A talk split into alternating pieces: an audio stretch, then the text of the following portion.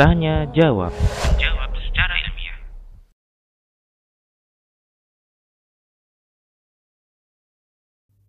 dari keutamaan yang eh, disebutkan dalam pertanyaan yang anda tahu Allah taala alam ya eh, sebatas keilmuan yang eh, sedikit yang kita miliki keutamaan itu ya eh, ada pada surat Al-Mulk ya ada surat Al-Mulk yang sahih ada pada surat Al-Mulk ya siapa yang membacanya secara rutin ya maka ayat ini akan memberikan syafaat kepada yang eh, yang yang terus menerus membacanya.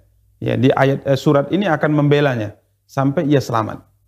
Ya, sampai ia selamat. Artinya surat Al-Mulk itu akan menjadi seperti mungkin bahasa kita dalam kehidupan sehari-hari, dia akan pasang badan.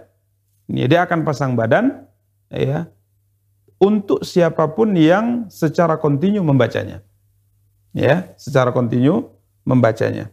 Ya, wallahu taala alam yang ana tahu ini tidak eh, bukan surat An-Naba, ya. Yang ana tahu ini bukan surat An-Naba akan tapi surat apa? Al-Mulk. Wallahu taala alam. Nah.